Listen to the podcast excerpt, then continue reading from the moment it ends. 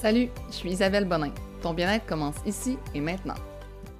Le podcast est présenté par Short and Sweat, ton gym virtuel qui te permet de t'entraîner efficacement, de faire des recettes délicieuses, d'obtenir des conseils d'experts. D'ailleurs, on a des nouveaux experts euh, qui sont arrivés sur l'application, une pharmacienne, on a une technicienne en diététique, on a une nutritionniste, on a une masso. En tout cas, vous en avez pour votre argent. Puis c'est aussi de rejoindre une communauté incroyable. Sachez d'ailleurs que si vous aimez mes podcasts euh, publics, chaque semaine, il y a un deuxième podcast exclusif à l'application. Donc, comme il y en a un qui sort le lundi publiquement, puis il y en a un qui sort le vendredi exclusif. Euh, vendredi passé, celui qui est sorti, c'est six réponses euh, à des questions, dans le fond, qu'on me, qui sont pertinentes, qu'on me demande souvent. Euh, une, il y avait des questions, dans le fond, quoi de commander au restaurant, comment savoir si on s'entraîne trop, mes recommandations Netflix. Donc, toujours des podcasts intéressants dans les podcasts exclusifs. C'est pas des podcasts comme moins intéressants que ceux qui sont euh, publics. Au contraire, si vous aimez les podcasts solo, euh, sur le exclusif, c'est juste des podcasts solo. Donc, si vous aimez ça, c'est la place pour vous. Puis, euh, c'est en étant abonné, dans le fond, soit mensuellement ou annuellement, que vous débloquez l'accès aux podcasts exclusifs. Si vous voulez un petit rabais, vous avez un rabais, dans le fond, sur le premier mois avec le code POD30, donc POD majuscule 30 pour avoir accès euh, à l'abonnement, dans le fond, votre premier mois, à 30% de rabais. Là, je vous avertis, le podcast aujourd'hui, il est vraiment long. Je vous fais une intro parce que, je ne fais jamais d'intro, mais là, je fais une intro. Euh, il dure une heure. Euh, c'est vraiment comme mon parcours, mais sachez que, tu sais, si vous trouvez, mettons, que c'est justement comme un peu trop d'explications, au travers du podcast, je vous donne vraiment comme des conseils, tu sais, mes fameux comme pep talk que je vous fais, puis tout ça, j'en fais durant l'épisode. Euh, donc, restez avec moi. Je pense que ça peut être pertinent. Je pense que aussi, si vous connaissez des gens qui euh, hésitent à aller étudier en droit, euh, vous pouvez leur envoyer ça.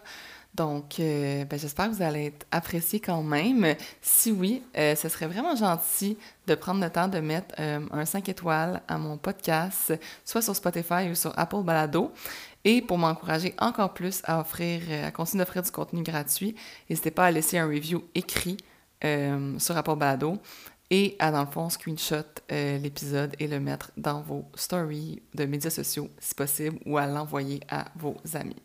Sur ce, je vous souhaite une super bonne écoute. Bonjour et re-bienvenue sur le podcast Le succès par le bien-être. Donc, je pense qu'aujourd'hui, vous allez apprendre à me connaître. je fais un story time qu'on m'a demandé, qu'on m'a beaucoup posé de questions. Euh, vous enverrez ça à vos enfants quand ils vont prendre des décisions euh, universitaires. Euh, si vous êtes rendu là aussi à peut-être changer de carrière, à prendre des décisions, tout ça, ça pourrait vous inspirer. Si vous êtes juste comme en train de réfléchir à genre, ah, je suis à la bonne place, tout ça, je pense qu'à n'importe quel moment de notre vie, euh, d'avoir justement une story time de quelqu'un qui a fait un gros, euh, littéralement 180 dans sa vie, ça peut être euh, ben, inspirant puis motivant. Puis ça peut aussi vous donner comme l'espèce de, de, petite poussée que vous autres aussi vous êtes capable. Donc, juste vous dire, dans le fond, j'ai fait un podcast qui était sur justement partir une entreprise progressivement, mon histoire entrepreneuriale. C'est l'épisode 6, je vais le mettre dans la description je vais pas repartir avec comme tout le concept de partir une entreprise. Je vais vraiment parler de mon parcours universitaire depuis, dans le fond, 2013. Euh, Donc, euh, ça fait, c'est fou. Ça fait dix ans que j'ai commencé euh, ma première journée d'université. Ça, ben, ça fait dix ans. Ça va faire dix ans en nous, mais le processus d'admission et tout ça, c'était présentement. Je me suis dit que ça serait bon parce que justement, dans le fond, les gens qui sont à l'université, ben, qui veulent rentrer à l'université, ont jusqu'au 1er mars pour euh, postuler. Donc, c'est vraiment comme dans cette période-ci, euh, il y a 10 ans, que j'ai postulé, ben, j'ai envoyé mon dossier d'admission aux universités pour euh, être avocate. Donc, je partais du tout début. Je me suis pris des notes pour de vrai parce que ma mémoire, sinon, elle allait faire défaut. Là.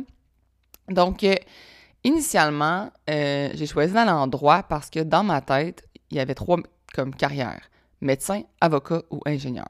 On dirait que c'était comme les seules carrières que je connaissais que les gens qui faisaient ça réussissaient. On dirait que je voyais rien d'autre. Euh, puis le pire, c'est que mes parents sont pas médecins, pas ingénieurs, pas avocats. Euh, mon père a un, bac en comptabilité, ma mère a un bac en marketing. Donc, c'est vraiment pas eux qui m'ont mis cette pression-là. Je pense que c'est vraiment comme au secondaire que euh, je me suis mis ça dans la tête que vu que j'étais tellement bonne à l'école, puis j'avais tellement des bonnes notes, ben, il fallait que j'aille dans une de ces trois carrières-là. Euh, ingénierie m'intéressait pas vraiment, c'était vraiment pas mon style. Puis médecin, euh, moi je rentre dans un hôpital puis je fais une chute de pression. Donc ça l'a comme mis de côté ces deux carrières-là. Donc j'ai décidé en droit. On me disait souvent aussi que je ferais une bonne avocate parce que dans ce temps-là, j'étais vraiment comme je prenais de la place, j'étais loud. Euh, j'avais vraiment comme un gros caractère, beaucoup d'arrogance. J'étais l'élève à l'école qui répondait aux profs, puis tout ça. Donc, on m'avait dit, euh, ah, bah, en droit, là, c'est, pour toi. Mais euh, au cégep, j'avais vraiment. Euh, je l'ai comme pas pris au sérieux, mon cégep, du tout.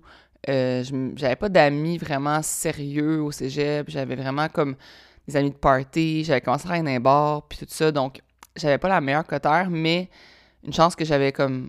J'étais naturellement bonne à l'école, parce que j'avais quand même un genre de 28-29, là. Fait que c'est une bonne cotère, pour ceux qui connaissent ça, c'est une bonne cotère. Euh, ça me permettait de rentrer en droit, mais pour vous donner une idée, euh, j'ai envoyé mon, ma demande d'admission en droit cheminement général à Sherbrooke, à l'Université de Laval, à l'UDM, puis j'ai seulement été acceptée à Sherbrooke. Donc, ma cotère n'était pas assez forte pour être acceptée partout, alors que, comme je vous dis, j'étais comme l'élève modèle, modèle, pas modèle, mais une, l'élève, on pourrait dire, une des meilleures, dans le top 5 des élèves au secondaire. Puis j'ai eu, j'avais pas une bonne, assez bonne cotère pour entrer où je voulais. c'est pas, pas normal. C'est vraiment parce que j'ai laissé aller beaucoup euh, au cégep, puis j'étais pas encadrée, puis tout ça. Donc ça m'a vraiment euh, nuit. Donc, euh, étant seulement acceptée à Sherbrooke, j'ai comme décidé que j'étais bien excitée d'aller là, puis que, Sherbrooke, c'était la meilleure université parce que ben, je me suis faite, hein, c'était là que j'allais aller. Donc, mais j'étais vraiment contente. Pour de vrai, comme je suis une personne, je suis pas une personne de ville. Euh, en plus, l'Université Laval, ça a été très loin de chez nous. Moi, je viens de Laval. Laval, euh, Laval proche de Montréal. L'Université Laval, c'est à Québec. Donc, j'étais contente de rester comme plus proche. C'était à une heure et demie, Sherbrooke. Puis, maintenant que c'est comme quand on dit la vie fait bien les choses, puis que rien arrive pour rien, puis tout ça, je pense que si j'avais été acceptée à l'Université de Montréal, je serais à l'Université de Montréal, mais justement, j'aurais pas euh, vécu tout ce que j'ai vécu à Sherbrooke. Euh, j'ai finalement changé de, de cheminement à Sherbrooke, comme j'étais en, droit MBA finalement. Ça m'a amené plein d'expériences. Euh, j'ai eu comme des tellement beau moment à Sherbrooke. C'est tellement une belle place pour étudier. Moi, je, je vais pousser mes enfants s'ils veulent aller à l'université. Je vais leur vendre Sherbrooke. J'ai adoré aller étudier là-bas. Euh, la ville, je l'ai adorée. C'est si j'avais pour vrai euh, eu comme de la famille en Estrie ou des gens vraiment comme en Estrie, je, serais restée là-bas. comme j'ai adoré ça. J'allais monter la montagne d'Offord régulièrement avant que ce soit euh, payant. Avant, c'était gratuit, monter à Ford. Puis, euh, j'aimais ça que c'était comme plein air. Euh, je sais pas, j'ai juste vraiment eu un gros coup de cœur pour l'Estrie. Donc, comme qu'on dit, la vie fait bien les choses. Puis, je me dis que, ben rien, c'est ça, tout arrive pour une raison. C'est pour ça que j'ai pas eu une bonne cotère. C'est parce qu'il fallait que je m'en aille à Sherbrooke. Donc, j'ai commencé en août 2013. J'avais 20 ans, soit un an plus vieille. On pourrait dire que comme l'âge que j'aurais pu commencer, mais c'est à cause que j'étais exactement dans le moment qu'il y avait la grève étudiante, les carrés rouges. Puis ça a retardé mon admission d'un an parce que j'ai fini le cégep trop tard à cause que j'étais au cégep Saint-Laurent ou que il y a eu comme la dernière journée de grève, elle s'est passée à ce cégep-là. Donc, euh, non, c'était pas Vieux-Montréal, c'était vraiment cégep Saint-Laurent. On a été les derniers à voter qu'on reprenait nos cours. Donc, on, ben, je peux vous dire, j'ai voté euh, tout le long que je voulais reprendre mes cours. Mais euh, voilà. Euh, j'ai fini mon cégep plus tard, donc j'ai commencé un an plus vieille, on pourrait dire, donc à 20 ans. c'est ça. Je suis rentrée dans le fond quatre jours avant la rentrée scolaire à Sherbrooke. Ils font un cours facultatif qui s'appelle Méthode de travail du juriste en devenir. Je sais pas si c'était ça le nom dans le temps. Là, là j'ai trouvé ça sur Internet. Je peux vous dire que je m'en souvenais pas, mais j'ai vraiment aimé ça. c'était comme un genre de quatre jours de comme euh, on faisait des petits exercices, ils nous montraient un peu euh, ça allait être quoi la vie étudiante, ça allait être quoi la vie étudiante en droit. Euh, c'est drôle parce que on est, je me souviendrai toujours que dans un, un, atelier sur un peu la. Le, ils ont fait un atelier sur le bien-être, je trouve ça quand même nice. Un atelier sur le bien-être, sur le fait de prendre soin de soi, puis tout ça.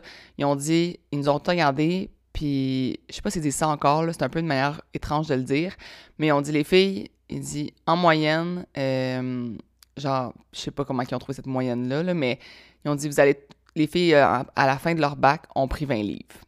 Puis là, c'était comme pour dire aux filles, tu sais, continuez de prendre soin de votre santé, continuez de faire du sport, restez pas assises toute la journée à faire vos études, parce que, tu sais, le droit, c'est quelque chose qui est, qui, c'est de la lecture, c'est de lire, c'est de rester assis à un bureau.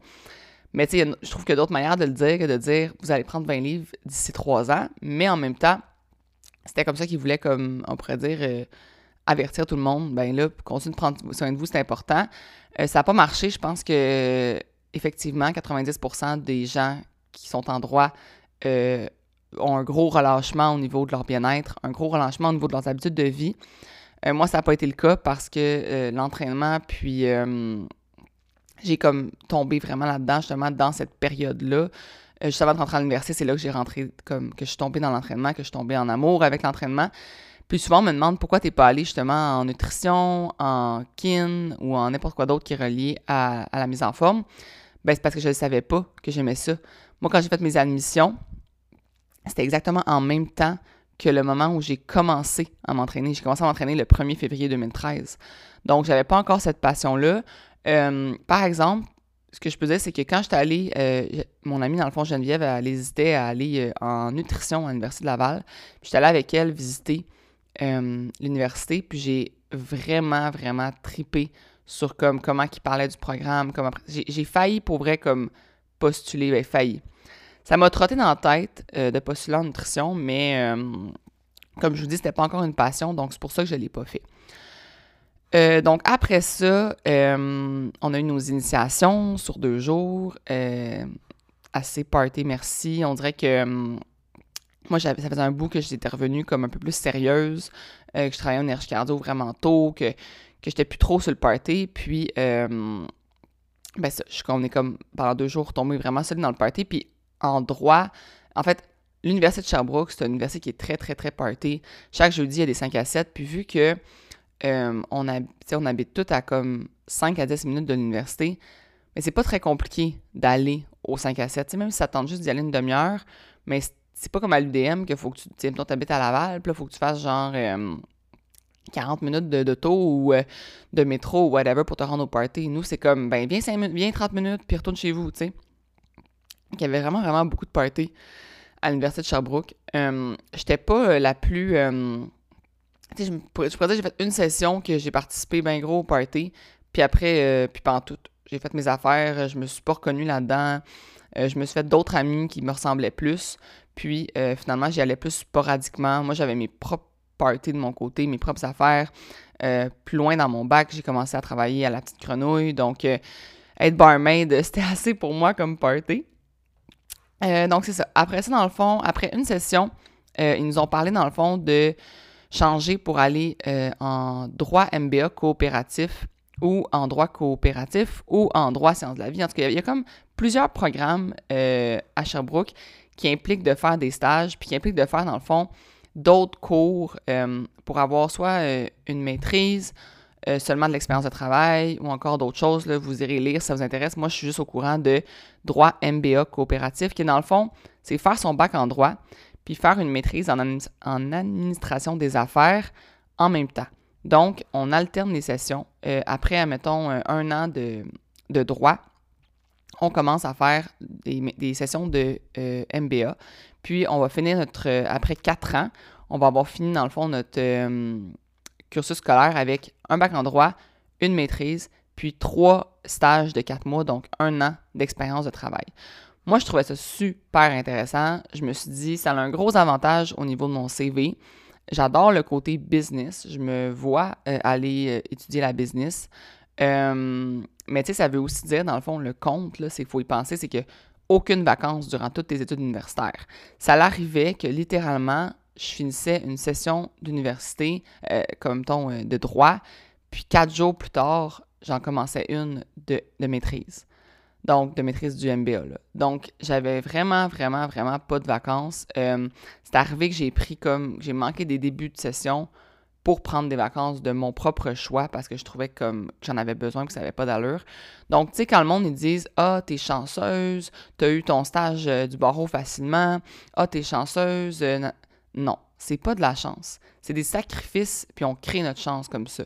Oui, effectivement, j'ai eu mon stage après ça plus facilement. Mais quand je vais vous expliquer justement comment j'ai eu mon premier stage, tu sais, je, l'ai travaillé, puis je l'ai gagné, puis je l'ai pas eu, il, il m'est pas, pas tombé dessus. Puis il n'y a rien qui va vous tomber dessus dans la vie. Puis quand les gens me disent Ah, mais moi, je peux pas, moi, j'ai pas cette chance-là, moi, arrête de parler de chance, puis arrête de parler de la chance des autres. Même les gens, mettons, qui, je sais pas, qui ont des parents qui font de l'argent, je m'excuse, mais il n'y a aucune business qui roule sans, sans, travailler. Fait que même si l'enfant a obtenu la business de ses parents ou peu importe, il ne pourra pas la faire rouler s'il euh, n'est pas un bon entrepreneur, s'il apprend pas, s'il laisse pas son ego de côté pour écouter les gens qui ont plus d'expérience que lui, puis d'apprendre des autres. Oui, peut-être qu'il va avoir le titre sans avoir les compétences, mais s'il veut garder la business on the flow, il va falloir qu'il s'entoure des bonnes personnes, il va falloir qu'il travaille puis qu'il apprenne. Moi, je pense que personne euh, comme est si chanceux que ça, à moins que tu gagnes à la loto, on va se le dire, mais comme on travaille pour ce qu'on a, on fait des sacrifices, puis justement, de gérer, d'avoir fait le droit MBA, c'est de gérer comme plein de choses en même temps. Oui, c'est, vous allez me dire comme, ah, mais t'es es à l'école, t'as rien que ça à faire, t'es pas parent, puis tout ça. Ben, je m'excuse, mais il y a des étudiants qui avaient justement comme juste leur bac en droit à gérer, pas de maîtrise, pas de stage, pas de tout ce qui entoure le, trouver son stage. C'est une, un, une étape, dans le fond, quand tu es en droit MBA, tu as des entrevues euh, à faire pour te trouver ton premier, ton deuxième puis ton troisième stage. Tu es rejeté, tu es classé. Les entreprises te classent, admettons, bon, mais moi, l'étudiant numéro un que je veux, c'est lui. Tu reçois un numéro. Tu sais, admettons que tu as été classé numéro 8 par l'entreprise. Fait qu'il y a eu sept personnes qui ont été préférées à toi, puis tu le sais parce que tu as le numéro 8 à côté de ton nom c'est ultra dur sur la confiance puis sur l'ego. Puis je pense que c'est bon. C'est bon parce que c'est ça la société. Euh, tu ne seras pas numéro un tout le temps, puis tu ne seras pas choisi tout le temps. Puis, euh, comme tu apprends comme ça, puis je pense que c'est correct, mais c'est ça, il faut juste voir que comme la vie, c'est une question de sacrifice puis d'effort. Donc, je pense que si vous avez un projet en tête ou vous voulez faire un changement de carrière quoi que ce soit, ben non, ce sera pas facile, mais tu sais, la, la zone confortable, on pense souvent que c'est justement que comme on pourrait dire c'est la zone feeling good, la zone que comme t'es ok t'es bien, tu, tu vagues, tout ça, mais la zone qu'on sort dans notre zone de confort, c'est là qu'on est fier, qu'on s'accomplit, qu'on sent, tu sais comme tu sais pas ce que tu manques parce que t'es pas sorti de ta zone de confort. Mais quand, mais si tu savais ce que tu manques, tu le ferais peut-être plus. Moi, mettons, on dirait que je ne savais pas euh, c'était quoi le droit MBA, mais en même temps, j'étais comme, on dirait que je le visualisais, que ça allait tellement m'aider, puis que ça allait m'amener comme plus loin. Donc, j'ai fait le saut. Euh, j'ai été faire, dans le fond, les entrevues pour être pris euh, au droit MBA, des entrevues qu'on fait, puis après, on est sélectionné. mon premier stage, dans le fond, de trois stages, comme je vous ai dit, mon premier stage, moi, ce qui est arrivé, dans le fond, c'est qu'il y avait une genre de journée que les entreprises, les bureaux d'avocats, dans le fond, venaient à l'école pour trouver des stagiaires du barreau. Les stagiaires du barreau, c'est quand tu as fini ton bac en droit, quand tu as fini ton barreau, il faut que tu fasses six mois de stage avant d'être avocat. Mais ces bureaux d'avocats-là venaient faire justement comme une espèce de porte ouverte. Moi, je suis en première année de droit. Euh, je suis une petite poune. Je suis personne, OK? Je suis pas rendue en troisième année. J'ai pas les compétences, j'ai pas les, les qualités, j'ai pas la maturité, mais je me dis, moi, je m'en vais à ces genres de portes ouvertes-là, puis je m'en vais parler avec des, avocats, puis je vais me trouver un stage. Je parle de mon, du concept avec un avocat, d'un bureau, tout ça. Il me donne sa carte d'affaires. Il me dit, ben, on n'en prend pas de stagiaire comme toi, de MBA, mais, tu voici ma carte, tu m'écriras. Premier courriel, pas de réponse. Deuxième courriel, pas de réponse. J'appelle, je laisse un message, pas de retour d'appel je suis proche de ma date limite. Je me souviens, la date limite, c'est le 31 janvier. Si le 31 janvier, je n'ai pas de stage, je rentre dans le processus de stage qui est par l'université, qui, justement, t'es classé, comme je vous disais tantôt, de 1 à, 10, puis tu fais plein d'entrevues, puis tout ça. moi, je voulais pas faire ce processus-là. Je voulais travailler chez Morancy Avocat. J'avais eu un bon vibe avec les avocats au, kiosque. Je voulais travailler là. Donc, je pense que je l'ai, comme pendant une semaine, justement, avant que ça 31 janvier, je l'ai comme un peu harcelé pour que finalement il m'appelle le 29 janvier, puis qu'ils me disent OK, demain, on te prend en entrevue le 30, puis si ça fonctionne, tu vas avoir ton stage pour le 31. Fait que, j'étais à Sherbrooke, je m'en vais le lendemain en entrevue au vieux port de Montréal. Il y a une tempête de neige. Je me rends la veille chez mon frère dormir comme à Montréal, justement. Le lendemain, la jupe, le tailleur, non, non, non, la chemise, zéro préparée. Je sais pas c'est quoi des questions dans une entrevue. Je m'en vais à l'entrevue et, sans me vanter, je torche l'entrevue. Euh, je suis une personne qui a toujours eu confiance en moi. D'ailleurs, si vous si vous voulez avoir confiance en vous, allez écouter mon podcast sur la confiance en soi. Euh, j'ai toujours eu confiance en moi. Puis, j'ai toujours été très authentique et honnête.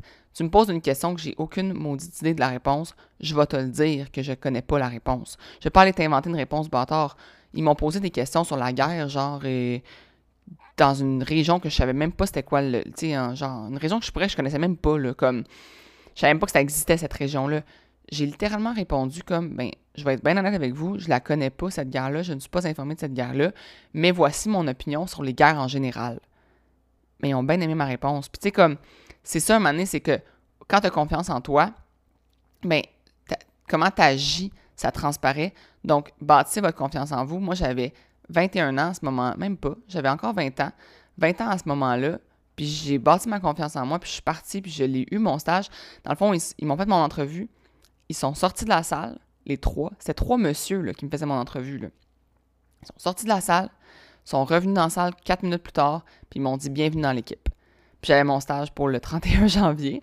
Donc, euh, j'ai fait, ce, dans le fond, ce premier stage-là chez Morancier Avocat, une tour à bureau, Vieux-Port de Montréal, directement à côté de l'église de Notre-Dame. High class. Je me trouvais bien hot. J'étais comme, wow, c'est donc bien cool, ma vie est donc bien hot. Première journée, on m'accueille, on m'amène dîner. Tout le petit processus là, pour comme flasher devant le nouveau stagiaire, la nouvelle stagiaire. Ils font ça dans tous les bureaux d'avocats, qui, ben, parce que dans tous les bureaux, on pourrait dire moyen à gros. Je, sais qu'ils font ça. Mais c'est juste pour te mettre un peu de la poudre aux yeux, quant à moi, parce qu'après ça, ta job, c'est d'être dans un bureau ou une bibliothèque en cabané à faire de la recherche juridique non-stop. Pour vrai, j'étais vraiment pas impliquée dans les dossiers comme tels. Je me souviens de deux avocats qui m'impliquaient plus, qui me racontaient les dossiers, qui m'expliquaient le, le, pourquoi on fait ça, puis le client, qu'est-ce qu'il veut, puis tout ça. Mais la plupart des avocats, euh, ils t'impliquent pas dans le, dans le processus comme euh, de, toute la clientèle et tout ça. Ils rentrent dans ton bureau, ils disent va falloir que tu me dises euh, si, dans le fond, euh, ces deux partenaires-là qui veulent s'associer, ils peuvent, malgré que lui, il, a fait une faillite en 2017, puis que lui, dans le fond, il veut pas faire s'associer avec un gars qui a fait faillite, mais est-ce qu'il pourrait, mettons, créer une nouvelle Newco pour passer la faillite sous, le tapis. Euh, cherche-moi ça dans un livre avec 6000 euh, euh, règles juridiques. Puis let's go, trouve-moi ça, fais-moi une recherche. J'en ai besoin pour dans 24 heures. Fait que tout ce que tu fais en tant que stagiaire dans la plupart des bureaux, c'est de la recherche. Tu cherches la réponse à la question que l'avocat ne connaît pas la réponse. Si lui, qui a 20 ans d'expérience, connaît pas la réponse, cherche ma belle. Fait que c'est tout le temps des questions super pointilleuses, c'est tout le temps des recherches comme vraiment précises, puis il faut que tu cherches longtemps, puis ben quand l'avocat il, va rencontrer son client le lendemain, puis il faut qu'il ait une réponse le lendemain à lui donner, ben toi tu restes toute la soirée à chercher la réponse. Fait que c'est ça qui arrive quand tu es comme un jeune avocat, c'est que tu passes beaucoup de temps au bureau parce que tu cherches des affaires qui sont comme chercher une aiguille dans une botte de foin.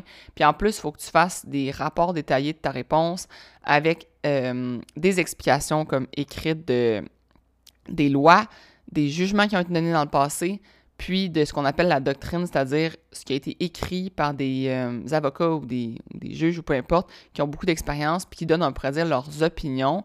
Puis ces opinions-là d'interprétation du droit vont venir forger euh, le droit finalement, parce que c'est sur ça que va se baser les juges après ça pour eux-mêmes se forger des opinions puis rendre des jugements. Donc, ça a été ça mon premier stage, de la recherche, de la recherche, de la recherche, mais j'aimais quand même ça parce que j'aimais tout le concept comme de me sentir à, l'école, que j'apprenais. J'étais encore dans ce mood-là. Je n'étais pas dans le mood de, travailler comme tel. J'étais payée en plus, fait que c'était le fun, mais j'étais comme payée pour aller à l'école finalement. Puis à l'école, euh, de l'apprentissage solo, dans le sens que c'était tout moi qui faisais ma recherche moi-même, mais j'aimais quand même ça. Deuxième stage, euh, dans le fond, là, je continue, bac en droit. Euh, bon, puis après ça, d'après deux sessions, j'ai un autre stage. Deuxième stage, je le fais encore chez Morin Avocat. Euh, là, ils me mettent dans d'autres dossiers, un petit peu plus de confiance, mais c'est encore vraiment de la recherche plus plus. ça ressemble beaucoup à mon premier stage, sauf que là, j'ai comme plus confiance en moi, puis j'en demande plus, je demande plus du travail différent, puis tout ça. Ce que j'ai pas dit, mais que je tiens à dire, c'est que je me suis fait des très, très, très bons amis durant mes stages. Mon meilleur ami, William, euh, c'est encore mon meilleur ami aujourd'hui. On s'est rencontrés à ma première journée, justement, de stage euh, quand j'avais 21 ans. Puis on est encore super amis. Euh, j'ai plein d'amis, justement. Comme là, je vais, je vais avoir un, brunch dans une semaine avec des amis que je me suis fait chez Morancy Avocat qu'on s'appelle les, justement, ex-Morancy. on a tous démissionné, mais on est encore amis. C'est vraiment la beauté, euh, je trouve, des bureaux d'avocats. Tu es tellement longtemps avec les mêmes personnes, tu es plus longtemps que ces personnes-là qu'avec qui, comme qui que ce soit d'autre. Donc, euh, tu te fais vraiment des amitiés qui sont solides, moi, je trouve. Puis c'est la chose que je suis excessivement reconnaissante d'avoir, c'est ces amitiés-là. Donc, deuxième stage. Euh, le troisième stage, il faut que je le fasse en entreprise. Dans le fond, quand tu es en droit MBA, il faut absolument que tu fasses un stage qui n'est pas relié au droit, mais qui est relié au MBA. Tu peux le faire dans un bureau d'avocat, mais il faut qu'il te fasse travailler sur des choses qui sont comme plus de la comptabilité, euh, de la gestion, peu importe. Moi, je voulais pas le faire chez Avocat, je voulais comme une autre expérience. Donc, euh, j'aurais pu encore rentrer dans le processus de faire les entrevues à l'université, tout ça, mais non, euh, moi, je veux pas ce processus-là, je veux encore trouver mon stage moi-même. À ce moment-là, je travaille dans un resto-bar à Sherbrooke, le Cappuccino. Puis euh, il y a beaucoup de clients qui viennent le jeudi, c'est des, hommes et des femmes d'affaires. J'en rencontre un, euh, justement, homme d'affaires, que je, il vient dans son souper, puis on jase parce qu'il soupe au bar avec un de ses partenaires. Je lui explique justement que qu'est-ce que je fais dans la vie, que je suis en droit, que je me cherche un stage. Il me donne sa carte d'affaires et dit Hey, nous, on, on te prendrait comme stagiaire, on en a de la job en masse. Je le contacte, tout ça. Finalement, c'est un stage dans une entreprise d'assurance, euh, des assurances comme collectives. Puis, ils veulent tout refaire, justement, la partie comme euh, les pamphlets informatifs, euh, rendre ça comme autant plus beau au niveau comme marketing. Fait que ça, c'est relié à mon, MBA parce qu'au MBA, on fait vraiment. C'est une maîtrise en admin. Là. Fait que c'est vraiment tout ce qui est l'admin. Marketing, comptabilité, finance, gestion des opérations, ressources humaines. Dans le fond, tu apprends vraiment, vraiment tout pour comme gérer une entreprise. Quand je dis t'apprends tout, t'apprends tout ce que les profs veulent t'apprendre. pour être honnête, on trouvait vraiment comme que c'était. J'ai pas euh, un souvenir que j'ai appris comme tant de choses dans tous mes cours. Euh, il y a des cours que j'ai vraiment plus aimé que d'autres, mais il y a beaucoup de cours que je trouvais que c'était beaucoup de blabla, puis que c'était pas à jour. Comme le marketing, on n'a appris aucun marketing numérique, zéro pin bar. Fait que je trouvais que c'était pas très à jour. Peut-être qu'ils l'ont mis à jour aujourd'hui. Euh, je veux pas dénigrer euh, le MBA de Sherbrooke, mais c'est ça. En tout cas, petit aparté ici. Donc, euh, ils m'ont engagé pour justement refaire leur pamphlet, puis un peu refaire comme tout leur genre de processus, justement comme de, clientèle, on pourrait dire de clients, aller vers, comment aller vers le client, comment c'était pas de la vente, c'était vraiment comme un processus de, onboarding de clientèle avec des pamphlets. Euh, puis il y avait une petite partie juridique quand même, c'est pour ça qu'il avait mis mon, mon CV, là, mais c'était surtout, c'est ça, de tout ce qui est comme euh, clientèle, pamphlet, tout ça.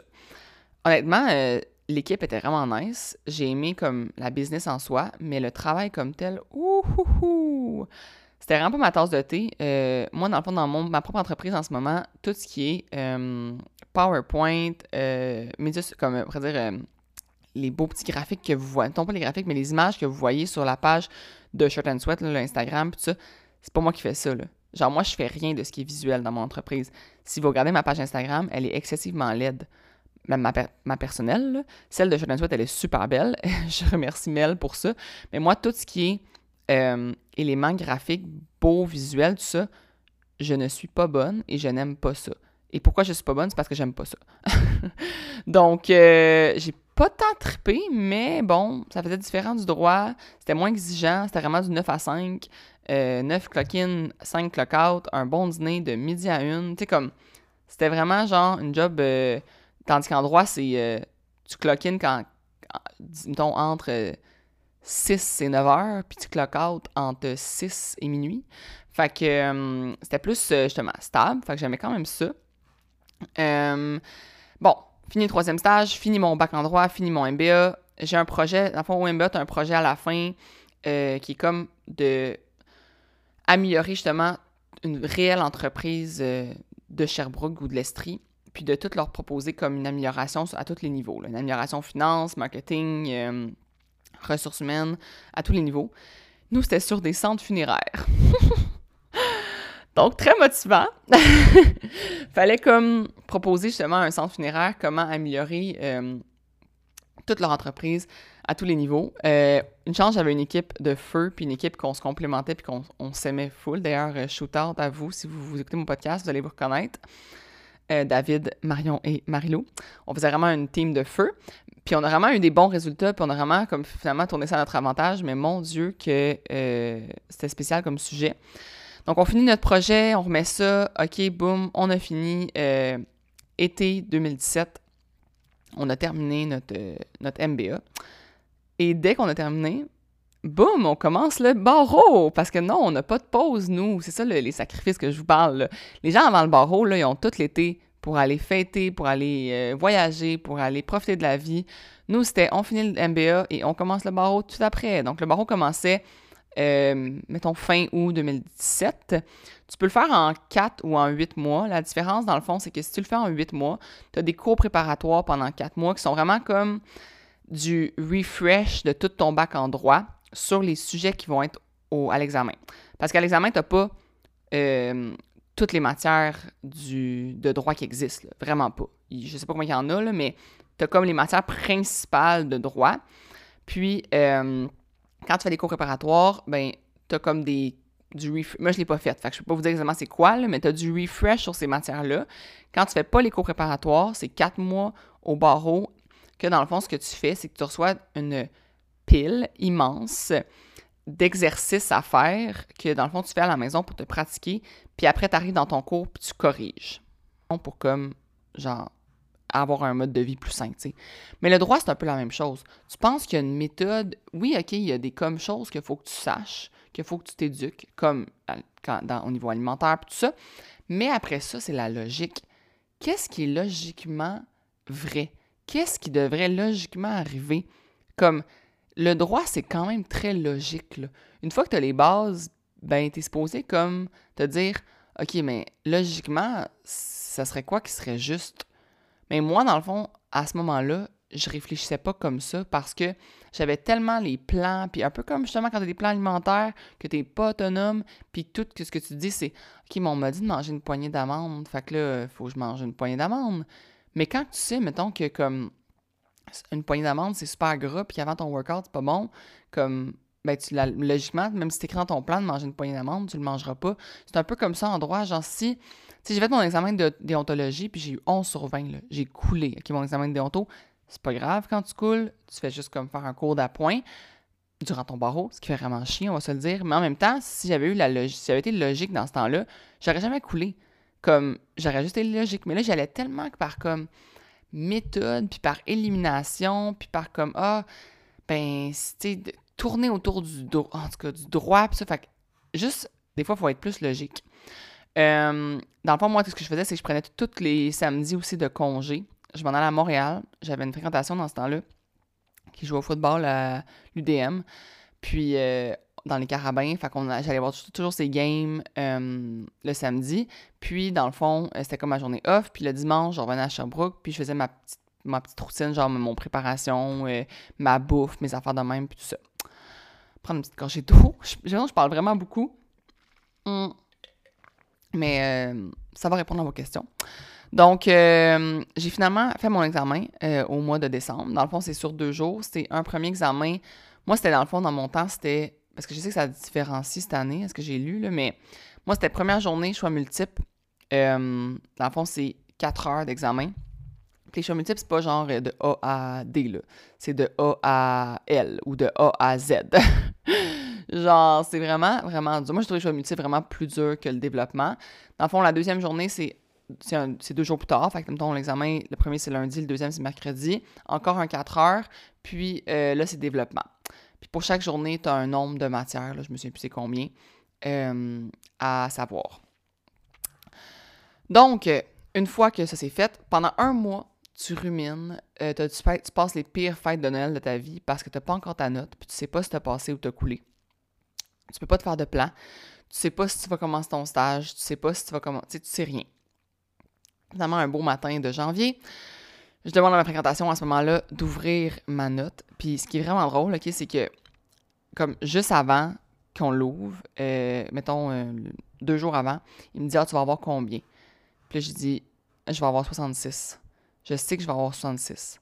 J'avais tellement refait l'examen dans ma tête pendant des nuits et des nuits, puis j'étais tellement stressée, puis j'ai tellement comme capoté que je savais où j'avais mal, je savais où j'avais bon, puis j'avais pu compter mes points dans ma tête. C'était à ce point-là. Tellement j'y ai pensé, puis tellement j'ai fait des cauchemars sur cet examen-là. Et effectivement, il a ouvert mon résultat, j'ai eu 66, donc j'ai passé. Puis 66, pour vrai, c'est c'est quand même dans la haute moyenne, dans le sens que je sais pas c'est quoi. Il y a comme vraiment beaucoup de monde qui coule. Vraiment, je sais pas c'est combien maintenant, mais dans cette année-là que j'étais, il y a eu vraiment beaucoup de monde qui ont coulé. Puis tu sais, ça veut tellement rien dire les gens qui coulent parce que moi, un des meilleurs avocats que je connais, avec qui j'ai travaillé, euh, justement, qui a fait le même barreau en même temps que moi, Félix. D'ailleurs, Félix, si tu m'écoutes ou si un entourage t'écoute, j'étais en train de t'en lancer des fleurs. Mais c'est vrai, c'est un des meilleurs avocats que j'ai rencontré, comme dans le sens, pour euh, son peu d'expérience en tant qu'avocat, je le trouvais excellent. Puis, il avait coulé le barreau la première fois, puis il a, finalement passé sa reprise. Donc, ça veut vraiment rien dire de couler le barreau. C'est vraiment comme, justement, comme tu vas pas être actologique, puis tu veux trop pousser loin les réponses, puis tout ça, puis finalement, tu, te contredis, puis c'est en tout cas, tu passes pas. Mais euh, j'ai passé, ça a été le feeling le plus intense de ma vie, je vous le jure. Je pense que c'est genre l'opposé d'une crise de panique. C'est comme le, le summum euh, genre, j'ai commencé à shaker, à brailler. je pense que je faisais une crise de cœur positive. Genre, c'est ça que je, je le décrirais, c'est l'opposé de la crise de panique. Euh, j'étais à terre en train de brailler puis de shaker. J'ai FaceTimé mon père, il pensait que j'avais coulé tellement je braillais. Donc, euh, vraiment une bonne nouvelle. Finalement, après ça, je suis partie en voyage de mai 2018. non, de janvier 2018 à mai 2018, j'ai fait un voyage autour du monde. J'ai été euh, à Hawaï, euh, en Indonésie. Après ça, j'ai été en Nouvelle-Zélande, puis j'ai été en Australie. Euh, je voulais faire comme un mois et quelques par destination. Je voulais prendre mon temps, puis tout ça, puis vraiment le vivre. Ça a été vraiment une super belle expérience. J'ai adoré ça. Hmm. J'étais en backpack, toute seule, à travers le monde. Pour vrai, comme j'ai été des, soirées et des journées toute seule. comme, oui, je me suis fait des amis à travers ça, mais comme vraiment euh, beaucoup, beaucoup de, destinations seules. Euh, c'est à Hawaï que j'ai rencontré Catherine Panton, qui est notre nutritionniste sur l'application. Quand même fou, hein? Donc, euh, j'ai rencontré plein de belles personnes. C'était vraiment, vraiment un beau voyage, mais j'avais quand même hâte de revenir. J'avais hâte justement de comme retourner à ma routine. Puis j'avais hâte de retourner au bureau d'avocat chez Morancy, dans le fond, pour faire mon stage du barreau. Parce que c'est dans le fond de mai 2018 à décembre 2018 que j'ai fait mon stage du barreau. Parce que dans le fond, pour être avocat, il faut que tu fasses six mois de stage. Ceux qui n'ont pas justement les programmes coop, coopératifs là, qui sont disponibles à Sherbrooke, qui ont des stages, ben, à ce moment-là, c'est là, qu'ils apprennent le métier. c'est comme la première fois qu'ils vont comme baigner dans le métier d'avocat. Pour plusieurs, comme c'est la première fois qu'ils vont se rendre compte, oh mon Dieu, c'est ça être avocat, genre c'est donc bien plate. Fait que euh, moi, ça, moi, ça a comme été un peu euh, de revenir dans mes pantoufles, de revenir à faire. Mais j'étais plus impliquée dans les dossiers. Là, j'avais plus comme de contact client euh, direct. J'avais vraiment des, des clients que c'est moi qui s'occupais, des dossiers complets que je m'occupais. Fait que ça, ça a été différent. le 5 décembre 2018, j'ai été assermentée comme avocate et j'ai été engagée chez Morancy Avocat comme avocate en droit corporatif. Donc, c'est des acquisitions, des ventes, des fusions d'entreprises. Tu sais, euh, chaque jour est quand même différent. Il y a des urgences, il y a des choses qui se passent dans ce domaine-là, mais c'est 98% du temps devant un ordi toute seule, dans un bureau. Genre, je sentais vraiment que mon, mon cerveau n'était pas utilisé comme à sa juste valeur. Tu sais, je faisais de la paperasse, je me cassais pas vraiment la tête. Euh, je sais pas, j'ai vraiment, vraiment trouvé que j'étais comme, coudon, genre, j'étais en train de me liquifier, là, genre, je trouvais ça vraiment comme pas challengeant, pas, euh, comment je pourrais dire ça? Pas énergisant, genre. Puis euh, finalement, j'ai été mis, après une couple de mois, euh, en impartition chez un client. Ça veut dire, dans le fond, que chaque, euh, mettons, deux, trois matins par semaine, j'allais travailler pendant quatre heures chez un client pour faire ses dossiers juridiques, puis après ça, ramener, mettons, les dossiers juridiques au bureau, puis les séparer selon les, les sortes de droits, justement. Mettons, s'il y avait un litige, bon, ben, je donnais le dossier de litige à des avocats en litige au bureau. Si c'était de la propriété intellectuelle, je donnais à des avocats en propriété intellectuelle du bureau. ça, j'ai vraiment aimé ça parce que c'était comme je faisais de la gestion de tout le secteur juridique d'une entreprise complète. Et finalement, euh, j'ai décidé dans le fond un bon matin que j'étais vraiment écœurée puis plus capable d'être avocate dans une tour à bureau au Vieux-Port. J'ai euh, décidé de prendre mon courage à deux mains, puis j'ai pris la décision que je démissionnais, euh, peu importe ce qui arrivait, soit je prenais euh, une pause sans salaire, soit peu importe, mais je démissionnais. J'étais allée voir mon, le président de la compagnie chez qui je travaillais en impartition, puis j'ai annoncé justement, j'ai dit, ben sache que moi, je démissionne de chez Morancy. Si tu veux m'engager, c'est un travail pour moi temps plein, je vais le prendre, mais moi, c'est sûr que je travaille plus dans un bureau d'avocat, je suis plus capable. Finalement, euh, cette compagnie-là m'a engagé temps plein, donc j'ai commencé temps plein chez eux euh, trois semaines plus tard. Puis, j'ai travaillé justement comme avocate, comme, euh, on pourrait dire, directrice juridique chez eux euh, pendant, on dirait que je, je, parle mon nombre de temps, là, mais comme presque deux ans, je pense, au total. Donc, euh, puis là, après ça est arrivé justement la COVID, puis mon plan d'entrepreneuriat, puis tout ça. Mais ça, je l'ai partagé justement dans le podcast Partir une entreprise progressivement, mon histoire entrepreneuriale. Donc, l'épisode 6, vous irez l'écouter. J'avais quelques questions qu'on m'a posées euh, que je vais répondre. Puis le podcast, il est long, là, mais j'espère que vous aimez ça quand même. Euh, en tout cas, vous me le direz, vous viendrez m'écrire si vous avez aimé ça, ce genre de story time-là. Donc, on m'a demandé euh, pourquoi le droit, pourquoi est-ce si compliqué de faire des études en droit? Je rêve de devenir notaire, mais c'est compliqué le parcours sans vraiment savoir. Moi, je me demande temps quand les gens disent je rêve d'être avocate, je rêve d'être notaire. Et tu rêves à quoi, là? Est-ce que tu sais vraiment à quoi tu rêves? Est-ce que tu sais vraiment ce qui t'attend? Comme moi, je, rêvais d'être avocate, mais j'avais juste ça dans les films, puis les films, c'est pas du tout comme la réalité. Euh, c'est pas vrai qu'on est tout le temps à gauche puis à droite, chez un client, chez... Non, non, t'es dans ton bureau, là. Comme peu importe le droit que tu fais, t'es généralement dans ton bureau. Sauf quand tu deviens justement comme associé, puis que là, tu rencontres souvent les clients, puis que tu délègues à des avocats. Mais ça prend du temps, là. Puis moi, je me dis, si ton rêve, c'est de devenir notaire, pour vrai, comme demande à, comme va cogner à des portes, à des notaires, puis dit Hey, euh, moi je veux être notaire, mais j'aimerais vraiment ça, je peux-tu te suivre dans comme ta journée? Je peux-tu passer du temps avec toi? Je peux-tu, tu sais, pas nécessairement rencontrer les clients, mais un peu voir c'est quoi, puis prendre des journées de congé à, à tes frais, là, puis va voir si t'aimes vraiment ça. Euh, ce type de, choses-là, consulte des notaires, consulte des avocats avant de te faire une tête et de dire que c'est la job de mes rêves parce que j'ai imaginé que c'était la job de mes rêves. Puis pourquoi c'est si compliqué de faire des études en droit? Ben, c'est parce que c'est tous des gens, justement, qui étaient bolés à l'école, qui s'en vont là-dedans, puis que ben, tu es comparé avec eux. Hein? les notes là, à l'université, c'est tu es comparé aux autres. C'est pas, mettons, genre, comme c'est pas, pas, comment dire, mais ton, ton niveau, parce que c'est sur une, une cote finalement que tu as, là, tu finis avec une, mettons, moi j'avais fini avec, je sais pas moi, 3.9, genre. Mais puis avoir, mettons, 4.2, c'est débile mental excellent, là. Mais t'es comme, t'es comparé, genre, aux autres pour avoir cette, note-là. Fait que même si t'as 95 partout, ben si tout, le monde, si tout le monde a 100 partout, tu vas te ramasser avec une cote pas bonne. Tu comprends? Donc, c'est pour ça que c'est difficile. Euh, on me demande quel type de droit je pratiquais. Je pratiquais du droit justement corporatif, donc tout ce qui est euh, acquisition, fusion, vente d'entreprise. On, me demande est-ce que c'est difficile de protéger un client quand tu sais intérieurement qu'il est coupable? Bon, ça, c'est un autre euh, mythe. Il y a très peu, très peu d'avocats qui font du droit pénal. C'est un faible pourcentage. Souvent, les gens me demandent T'es à la défense ou t'es à la couronne Non. Genre, 95% des avocats, on n'est pas là-dedans. On n'est pas dans le droit criminel.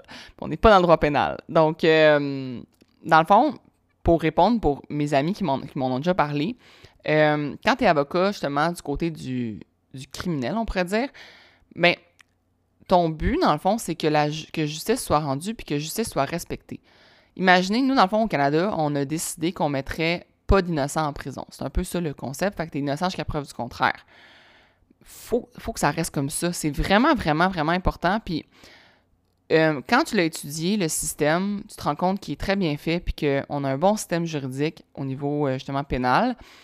Puis là, vous allez me dire, non, ils mettent des innocents, ils mettent des coupables en liberté. Puis, ouais, mais t'aimes-tu mieux ça ou t'aimes mieux qu'il y ait plein d'innocents comme ton père qui ira en prison parce que euh, par hasard, il passe à côté d'une scène de crime puis on retrouve sa marque de chaussure proche de la scène de crime, fait automatiquement il tombe en prison?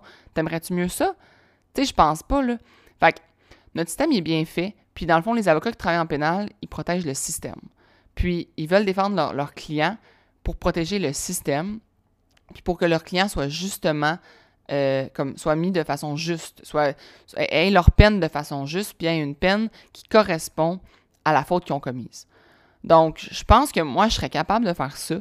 Euh, peut-être que j'aurais de la misère avec certains clients. Moi, le droit, on m'a demandé c'était quoi mon, mon, cours préféré justement dans mon bac. C'était le droit pénal, de loin. J'ai adoré ça. C'est tellement plus euh, humain, c'est tellement plus logique, c'est tellement il y a des, tellement des, belles théories qui ont été bâties pour justement protéger l'humain. Euh, j'ai adoré le droit pénal. Fait que je pense que j'aurais pas eu de misère à travailler là-dedans. C'est juste que des fois, effectivement, il y a des clients qui sont très difficiles à défendre, moi, je pense. Euh, mais ça, ça serait à demander à des, gens qui ont travaillé là-dedans. Là. Je sais pas comment que. Chemin, comment ils faisaient. Euh, comment tu combinais mode de vie sain avec un travail super demandant au bureau 9 à 5? Comme j'ai dit tantôt, c'est pas du 9 à 5, c'est du 9 euh, à infini. Euh, je le dis dans tous mes podcasts, je le dis dans J'arrête pas de vous le dire, c'est de mettre des habitudes, c'est d'être réaliste avec soi-même, c'est de, le prioriser, c'est de le faire à la maison 30 minutes. Comme j'ai vite lâché le gym. Le gym, c'était impossible, ça prenait bien trop de temps. Je m'entraînais de la maison, j'avais mon petit step, mes petits poids, mon petit bande élastique, mon petit tapis. Je bougeais la table de cuisine, puis go, je m'entraînais. Tu sais, comme, un moment donné, c'est ça, c'est qu'il faut que faut que tu dises comme ça va t'énergiser, ça va te donner de l'énergie de t'entraîner, euh, ça va te donner de l'énergie de bien manger, ça va te donner de l'énergie de prendre soin de toi, puis ça va t'aider à justement performer dans ton travail. Que ce soit comme ton travail, que ce soit, que d'être maman, que ce soit d'être n'importe quoi, prendre soin de soi, ça va t'aider. Puis moi, je le voyais vraiment comme ça, puis moi, c'était une, obligation, j'en avais besoin pour me sentir bien bien dans ma peau, bien dans mon corps, bien dans mon travail, il fallait que je prenne soin de moi. Fait que ça, c'était pas, tu sais, oui, c'est, sûr que c'est plus difficile. Moi, je trouvais le plus difficile, c'était tout ce qui était euh, les restos, les verres après le travail, les cocktails, les ci, les ça. C'est là que ça devient difficile, mais c'est là qu'il faut aussi que tu décides de que tu mets ton pied à terre puis que non, ben moi, j'irai pas. Ou si je sais que j'ai un affaire le soir, ben le matin, je vais prendre mon 30 minutes avant d'aller travailler, puis j'arriverai à travailler un petit peu plus tard. Quand tu es avocat, je trouve l'avantage, c'est ça, c'est que ton horaire n'est pas fixé dans le béton comme 9 euh, à 5. C'est vraiment, ben, les associés te font confiance que tu vas faire ta job et que tu vas, tu vas faire tes heures. Donc, tu peux arriver plus tard un matin, au lieu d'arriver à 8 heures, tu arrives à 9 heures. Donc, ça m'aidait. Mais la réponse, c'est de le mettre en priorité, puis de faire ton agenda, puis de t'organiser, puis de ne pas tasser ta priorité. Puis si tu sens que ça, me tombe justement le soir, ça, ça vient toujours par être tassé, ben, il faut que tu le mettes le matin. Puis il faut que tu te crées une nouvelle habitude. Puis si t'es pas matinal, il faut que tu deviennes matinal. fait que c'est ça. Moi, c'était une priorité, puis c'est comme ça que je l'ai vu. Puis j'ai juste été réaliste avec moi-même aussi, dans le sens que je m'entraînais pas comme. Tu sais, je faisais mon 30 minutes, puis c'est tout. Puis c'est 5 jours semaine. Puis je m'entraînais souvent euh, la fin de semaine, justement, pour avoir deux jours off la semaine, parce que je savais qu'il y, avait deux jours qui allaient sûrement être comme trop chargé de travail, fait que je pourrais pas m'entraîner. Qu'as-tu trouvé le plus dur, le MBA ou le droit? Définitivement le droit. Le MBA, c'est vraiment facile. Euh, c'est comme. Ah, je sais pas, c'est. Ouais, c'est vraiment. Moi, je trouve vraiment facile le MBA. Euh, c'est pas aussi comme euh, poussé, je trouve. Je sais pas, c'est peut-être moi, là. mais ma réponse vite, c'est le, le, plus dur, c'est le droit. Qu'as-tu trouvé le plus dur overall de ton parcours universitaire? la comparaison, vraiment. La compétition entre les étudiants le fait de toujours vouloir être meilleur, meilleur, meilleur, meilleur, d'avoir peur de ne pas être assez bon parce que justement, tu n'auras pas de job, tu n'auras pas de stage, tu auras, tu sais, comme ton CV sera pas assez bon. Faire plus, plus, plus de choses. Puis moi, une année, ça a fait comme, wow, genre, je vais-tu aller faire toutes des affaires comme pour mon CV que j'aime pas? Puis j'ai juste décidé à un non, je vais faire des affaires, que j'aime, je vais être différente, puis mon CV va être différent. Comme moi, j'ai été entraîneur de volleyball euh, pour, pour une école secondaire quand j'étais à l'université ben c'est bon pour mon CV, mais c'est pas du pro bono juridique, aide juridique, mais c'est bon pour mon CV pareil, tu sais. Fait qu'à un moment donné, ça a été de faire ce que j'aime, Mais oui, le plus dur, je trouve, c'est vraiment ça, c'est de tout le temps vouloir en faire plus pour améliorer ton CV. Mais en fait, compte, finalement, on va tout se trouver une job. Puis ton CV, ton, après euh, une, je sais pas moi, genre ton, après ton premier stage là, du barreau, là, comme ton CV, il, est putain important. C'est ta personnalité, puis c'est comme comment tu fais tes preuves justement en entrevue, mais ton CV comme tel, une fois que tu as passé ton premier stage, je pense pas que c'est si important que ça. Est-ce difficile de se trouver des stages en droit MBA? Ben, comme je vous dis, moi, je les ai trouvés euh, par moi-même parce que j'ai comme rentré dans. Comme j'ai défoncé des portes, là. Tu sais, j'ai. Si tu défonces pas des portes puis t'es gêné, ça se peut que ce soit difficile. Euh, j'ai des amis qui ont trouvé ça super difficile, effectivement, parce qu'ils ont fait justement le processus de, de, trouver des, des, stages comme à l'université, que là, tu te fais comme mettre sur un, un niveau, une échelle de 1 à je sais pas combien. Puis là, ben, toi, tu choisis l'entreprise, elle, elle te choisit pas, là, tu te fais rejeter. Puis le rejet après rejet, c'est super difficile. Fait que moi, je pense que si toi, comme, tu fais aller tes contacts, tu te crées des contacts, tu contactes du monde, tu n'auras pas de misère. Euh, as-tu participé à la course au stage? Si oui, puis tu raconter ce que tu en penses? Ben, oui et non. Moi, dans le fond, ma course au stage, elle a été un peu biaisée.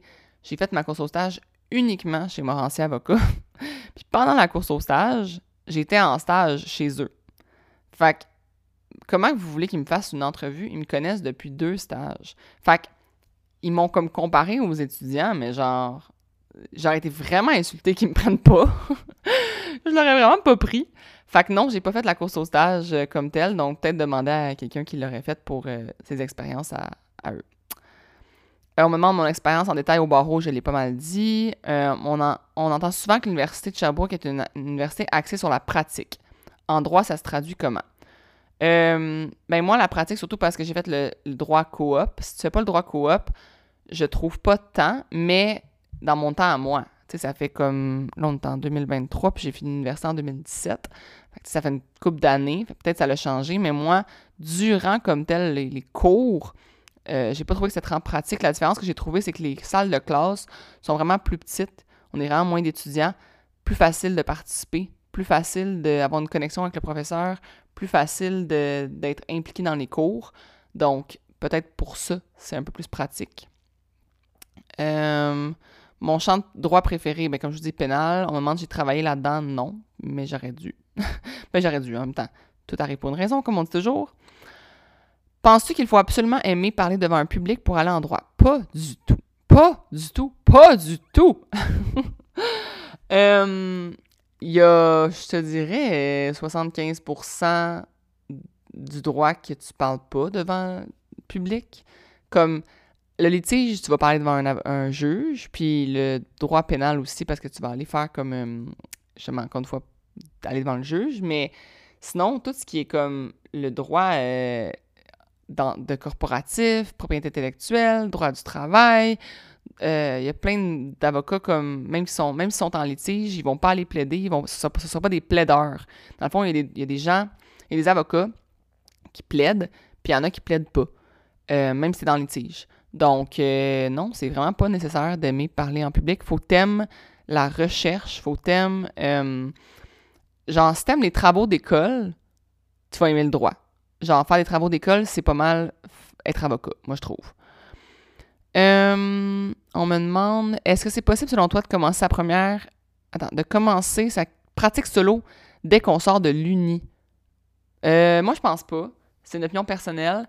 Je pense que il manque d'expérience. Définitivement, il y en a qui le font, mais moi, je sais pas comment, comment ils peuvent comme le faire. Euh, je pense qu'il faut absolument, ou si tu le fais, c'est que tu es dans un bureau avec d'autres avocats qui peuvent t'aider, puis tu es en pratique solo, comme, admettons, tu es travailleur autonome qui travaille pour d'autres avocats. Ça, ça se fait. Il y a des gens qui font ça, dans le fond, ils vont, ils vont être travailleurs autonomes, ils ne seront pas salariés, mais ils vont quand même travailler pour un avocat. Fait qu'ils vont y enlever de la charge de travail.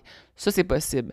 Mais moi, je me, dis se lancer euh, tout de suite, trouver des clients.